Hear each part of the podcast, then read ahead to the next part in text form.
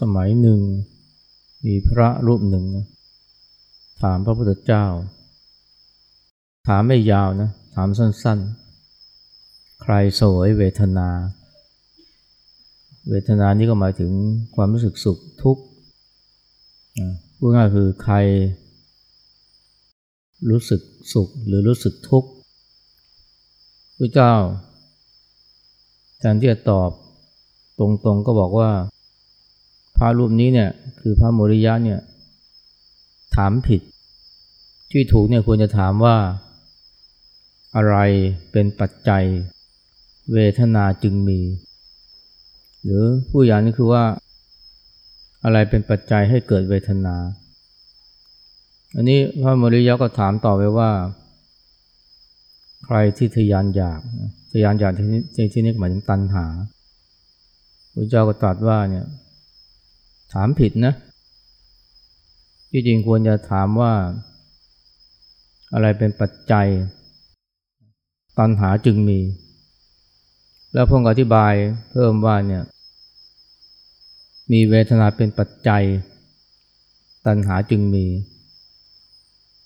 เหมือนกับที่คำถามเมื่อสักครู่เนี่ยพระพุทธเจ้าก็อธิบายว่า มีผัสสะเป็นปัจจัย เวทนาจึงมี หรือผู้ยานั่นคือว่า เพราะมีผัสสะนะเวทนาจึงมี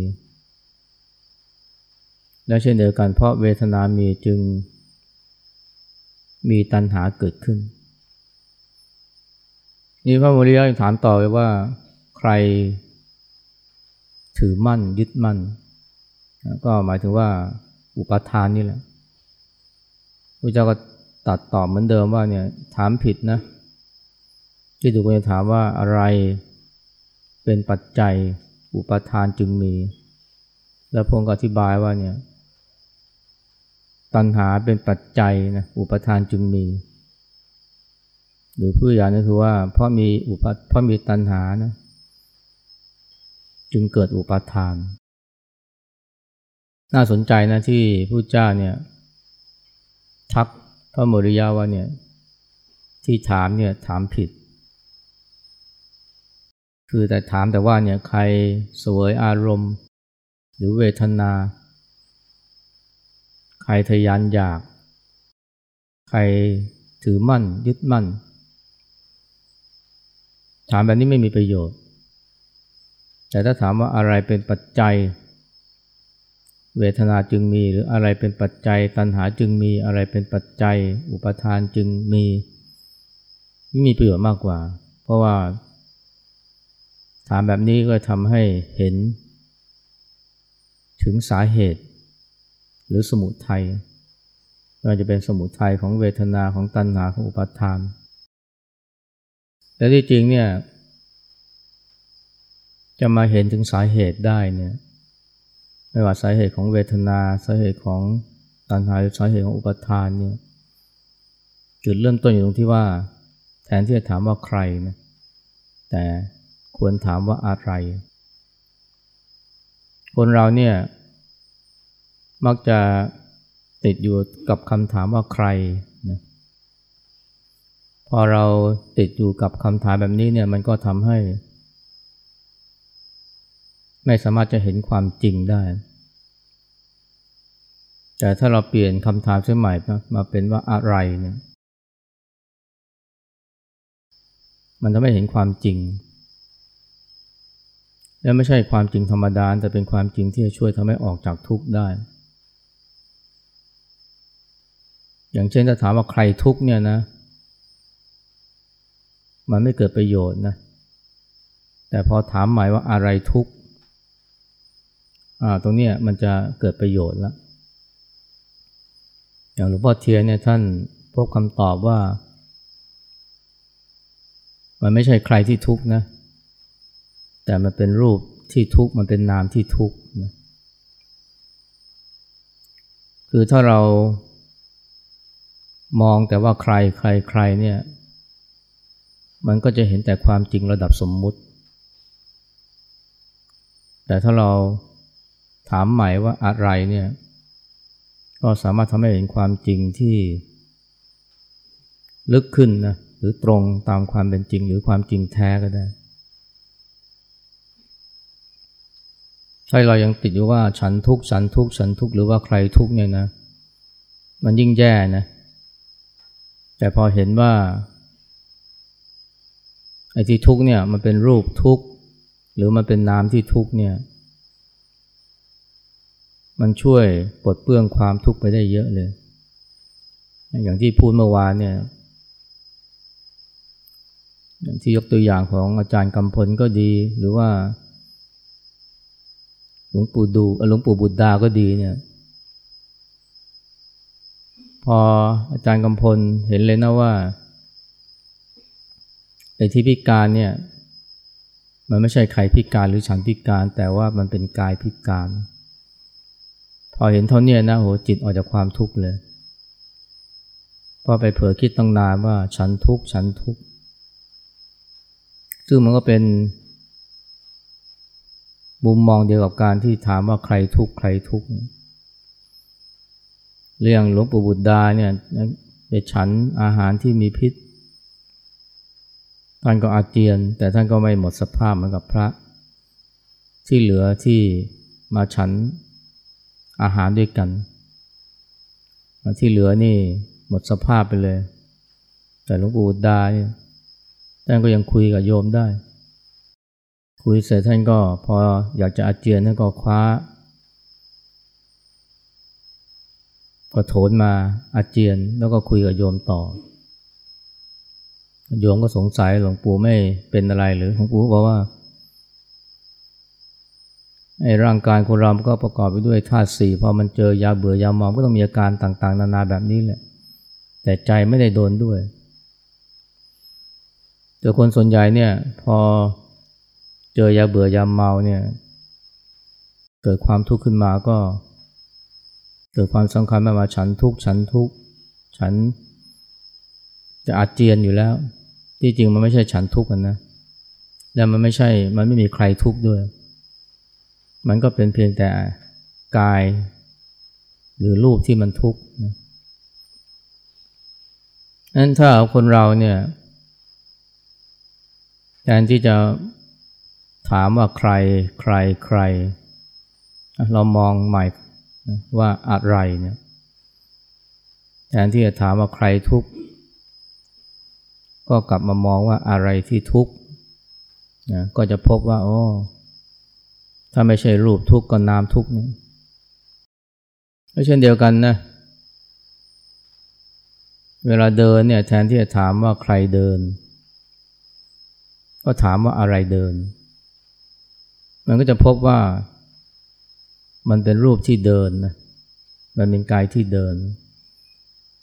แต่ที่ถามว่าใครนั่งนะก็ถามว่าอะไรที่นั่ง มันก็เห็นได้ไม่ยากนะว่า มันก็เป็นรูปที่นั่งนะหรือว่ากายที่นั่ง เวลามีความโกรธแทนที่ถามว่าใครโกรธ เวลามีความโลภแทนที่ถามว่าใครโลภนะกำลังถามว่าอะไรที่โลภอะไรที่โกรธ ก็จะพบว่าอ๋อมันเป็นนามที่โกรธนะมันเป็นนามที่โลภมันเป็นการมองที่ช่วยทำให้ถอนถ่ายถอนความยึดมั่นนะในตัวกู ช่วยทำให้เห็นความจริงที่ ลึกไปกว่าความจริงระดับสมมุติสัจจะถ้าเรายังมองแต่ว่าใครใครใครมันก็เห็นแต่คน เห็นเราเห็นเขา พวกนี้มันก็เป็นสมมติสัจจะนะแต่ถ้ามองว่าอะไรเนี่ยเช่นอะไรทำแทนที่มองว่าใครทำเนี่ยมันก็สามารถจะช่วยเราเห็นความจริงในระดับปรมัตถสัจจะหรือความจริงแท้ได้ แล้วเรื่องนี้เนี่ยมันไม่ใช่เป็นแค่ ความจริงในระดับ ปรัชญาหรือเป็นแค่ความจริงที่มัน มันไกลจากชีวิตจริง ที่จริงถ้าเรา มองเห็นว่ามันไม่ใช่ใคร ที่ทุกข์แต่มันเป็นรูปที่ทุกข์มันเป็นนามที่ทุกข์มันไม่ใช่ใครโกรธนะแต่มันเป็นนามหรือใจที่โกรธ หรือมีความโกรธขึ้นที่ใจเนี่ยถึงเวลามีความปวดขึ้นมาเนี่ยแทนที่จะโวยวายตีโพยตีพาย เพราะเห็นว่าฉันปวดฉันปวดนะ มันก็จะเห็นว่าอ๋อมันเป็นรูปที่ปวด มันเป็นกายที่ปวดนะมันทำให้ใจเนี่ยคลายจากความทุกข์ไปได้เยอะเลย เพราะตราบใดที่ยังเห็นว่าฉันปวดฉันปวดหรือยังมีผู้ปวดอยู่นะ มันไม่ใช่แค่กายที่ปวดหรือกายที่ทุกข์นะใจก็พลอยทุกข์ไปด้วย และเราสามารถที่จะถอนจิตออกจากความทุกข์ได้ นะถ้าเราเห็นว่า มันไม่ใช่ใครปวด มันไม่มีผู้ปวดด้วยซ้ำนะมันมีแต่กายที่ปวด อันนี้เป็นเป็น เป็นมุมมองที่สำคัญเลยนะ ที่พระเจ้าเนี่ยได้ตรัสสอนภาษาวกในหลายโอกาส อย่างเช่นเคยมีคนถามพระเจ้าว่า ใครทำเหตุ คนนั้นก็รับผล ถ้านายกทำเหตุนายกก็รับผล ถ้านายขอทำเหตุนายขอก็รับผล ฟังดูก็ดูมีเหตุมีผลดีนะ แต่พระเจ้าตรัสว่าเนี่ยมันเป็นความคิดแบบสุดโต่ง เรียกว่าเป็นมิจฉาทิฏฐิเลยก็ว่าได้ แล้วพระเจ้าก็อธิบายนะว่าเนี่ยถ้ามีอวิชชาเป็นปัจจัยสังขารย่อมมี ถ้าสังขารเป็นปัจจัยวิญญาณย่อมมี ถ้าวิญญาณเป็นปัจจัย นามรูปย่อมมีถ้านามรูปเป็นปัจจัยสลายตนะย่อมมี แล้วพระองค์ก็ตัดยาไปถึงเนี่ย ผัสสะเวทนาตัณหาอุปทานภพชาติ ชรามรณะทุกโทมนัสที่พระเจ้าตัดเนี่ยมันไม่มีใครเลยนะมีแต่ว่าอะไร การที่พระเจ้าอธิบายทุกว่ามันเป็นกระบวนการที่เกิดจากอะไรเนี่ยเริ่มตั้งแต่อวิชชา สังขารวิญญาณเนี่ย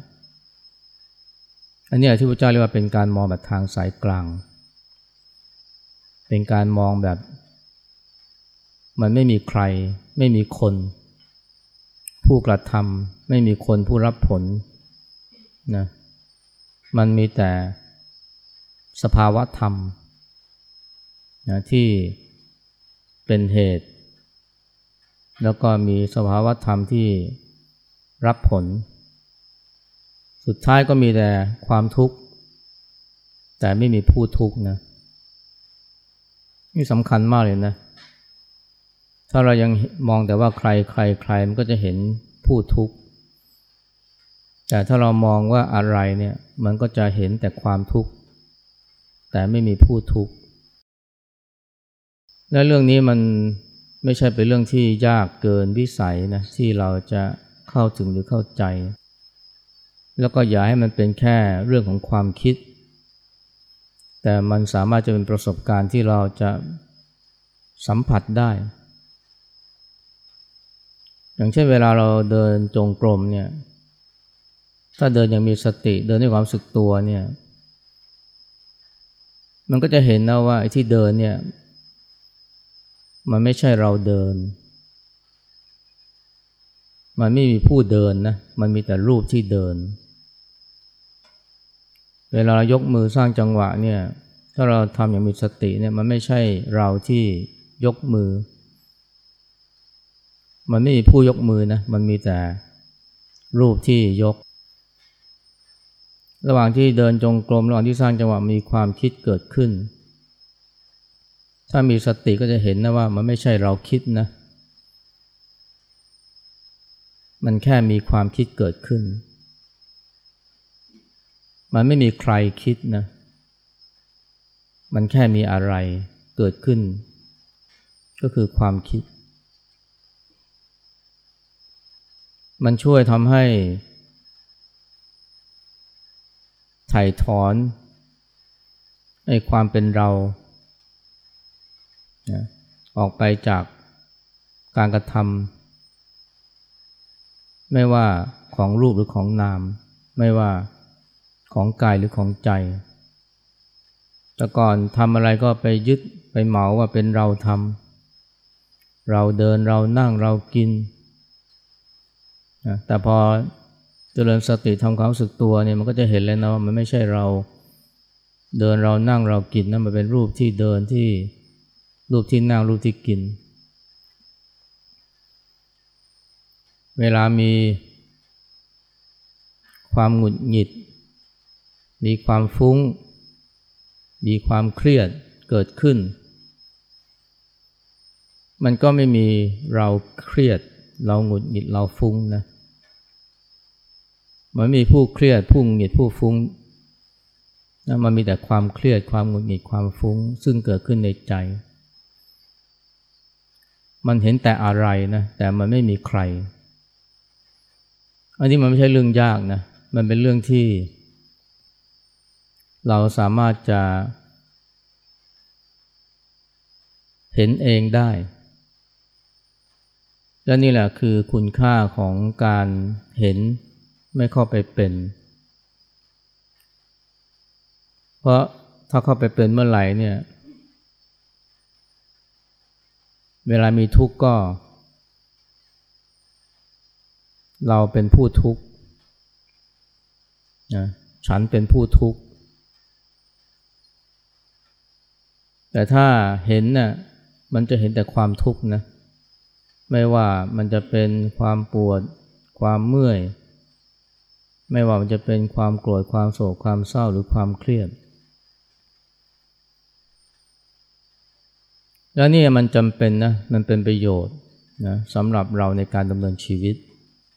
ประจำวัน เพราะว่าความทุกข์ที่มันเกิดขึ้นเนี่ย เราไปซ้ำเติม เวลากายทุกข์ ก็ไปเพิ่มทุกข์ให้กับตัวเอง ด้วยการสำคัญมากว่าฉันทุกข์ฉันทุกข์ เวลาปวดเวลาเมื่อยเวลาเครียด แทนที่จะเห็นว่าเออมันเป็นความปวดความเครียดความเมื่อยที่เกิดขึ้นกับกายหรือใจก็ไปคิดว่าฉันปวดฉันเมื่อย ฉันเครียด ฉันทุกข์ ซึ่งมันก็เป็นการซ้ำเติมนะเพิ่มความทุกข์ ให้กับใจของเรา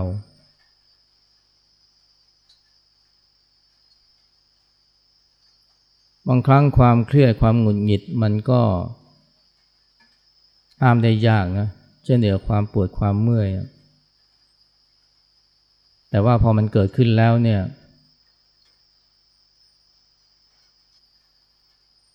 ใจไม่ทุกข์ก็ได้นะ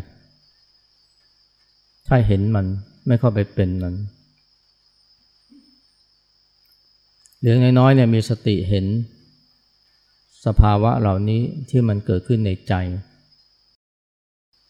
หรือแม้แต่เกิดขึ้นกับกายก็ตามเพราะถ้าไม่เห็นเนี่ยมันจะค่อยไปยึดนะไปยึดมันว่า ฉันเป็นนั่นเป็นนี่ ยึดเอาความทุกข์เป็นของฉัน อย่างที่พระเจ้าตรัสนะว่าเนี่ยมันมีแต่ความทุกข์แต่ไม่มีผู้ทุกข์จริงๆแล้วมันรวมไปถึงสภาวะอื่นด้วยนะ มันมีแต่ความแก่ไม่มีผู้แก่ สุดท้ายเนี่ยแม้กระทั่งความตายเนี่ยมันก็มีแต่ความตายแต่ไม่มีผู้ตาย แต่ที่คนเราเนี่ยกลัวความตายมากเนี่ยก็เพราะมันไปยึดว่าเนี่ยมีฉันที่จะเป็นผู้ตาย ซึ่งก็คือการไม่การมองแต่ว่าใครใครใคร ไม่ได้มองว่าอะไร งั้น ถ้าเราเริ่มนะมาฝึก การมอง สภาวะ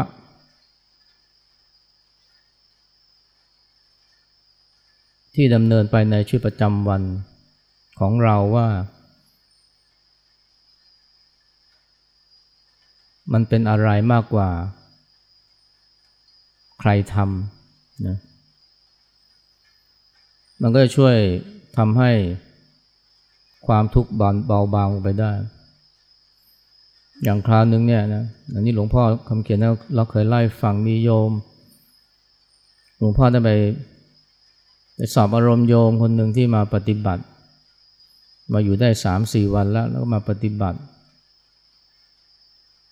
พอเห็นหน้าหลวงพ่อโยมแล้วก็บอกหลวงพ่อทำไงดี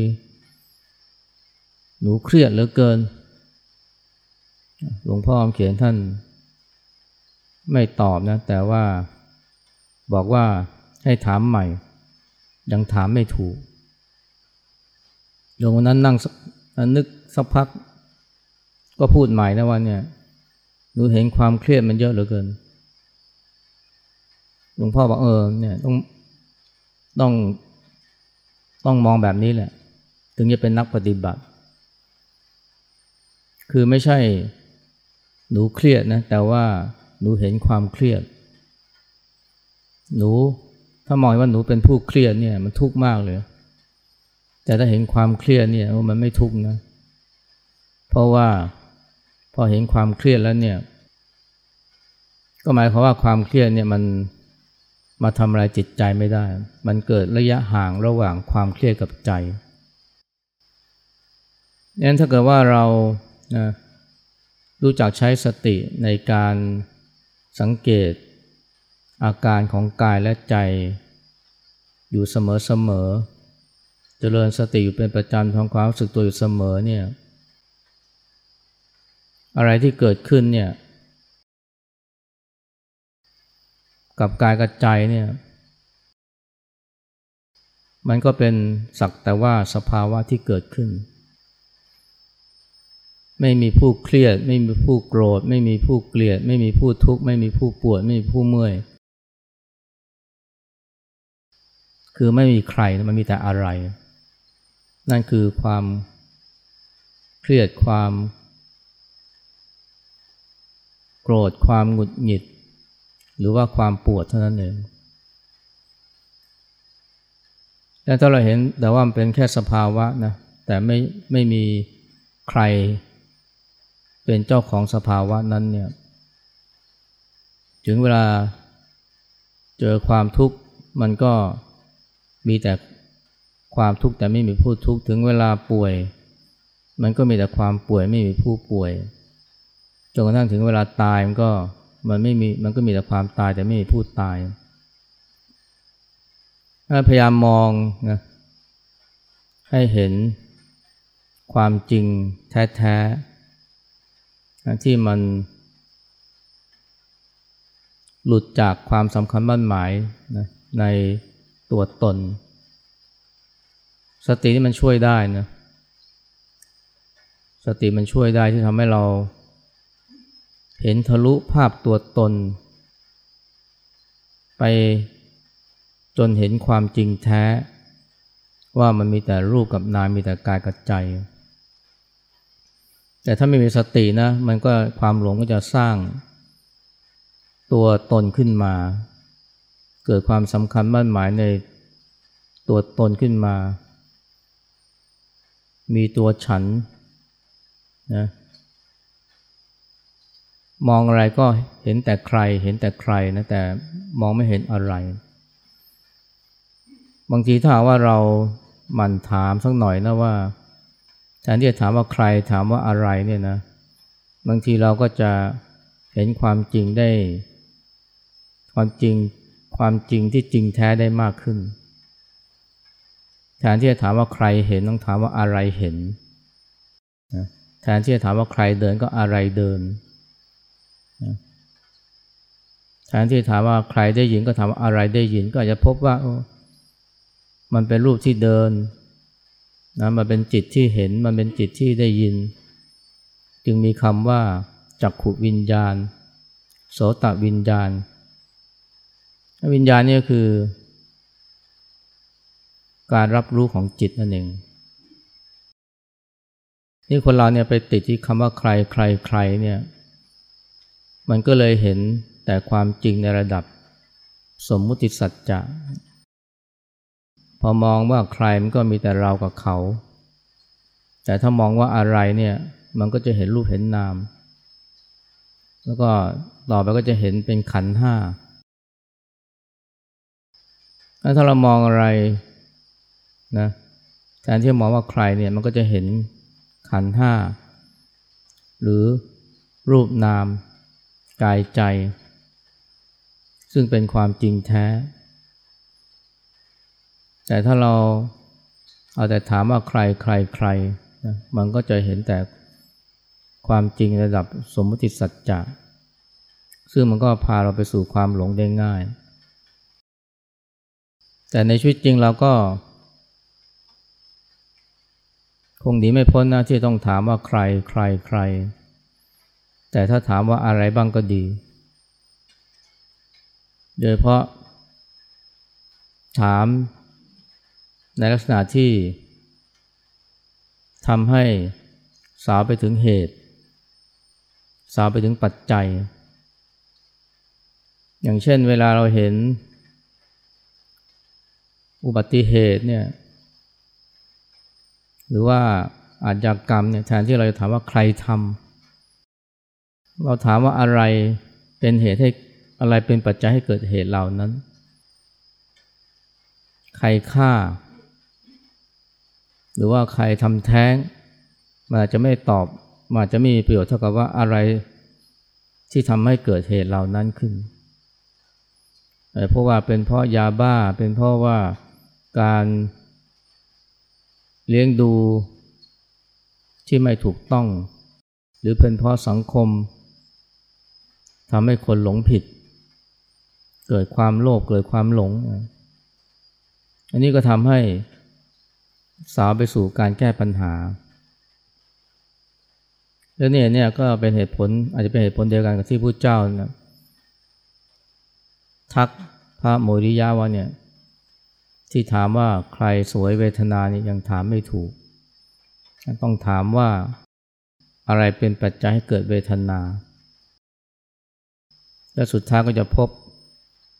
สิ่งที่เป็นเหตุปัจจัยที่ทำให้เกิดทุกข์ขึ้นมา ใครทุกเนี่ยมันไม่สำคัญเท่ากับว่าอะไรเป็นปัจจัยทำให้เกิดทุกข์ และที่พระเจ้าเนี่ยแล้วสุดท้ายก็จะพบว่าเนี่ยกระบวนการก่อทุกข์ก็คือปฏิจจสมุปบาทให้สังเกตนะปฏิจจสมุปบาทเนี่ยมันไม่มีคำว่าใครเลย ไม่มีใครเป็นผู้ก่อเหตุ ไม่มีใครเป็นผู้รับผล มันมีแต่อะไร และเนี่ยเป็นการมองที่ทำให้เห็นความจริงนะที่ช่วย พาออกจากทุกข์ได้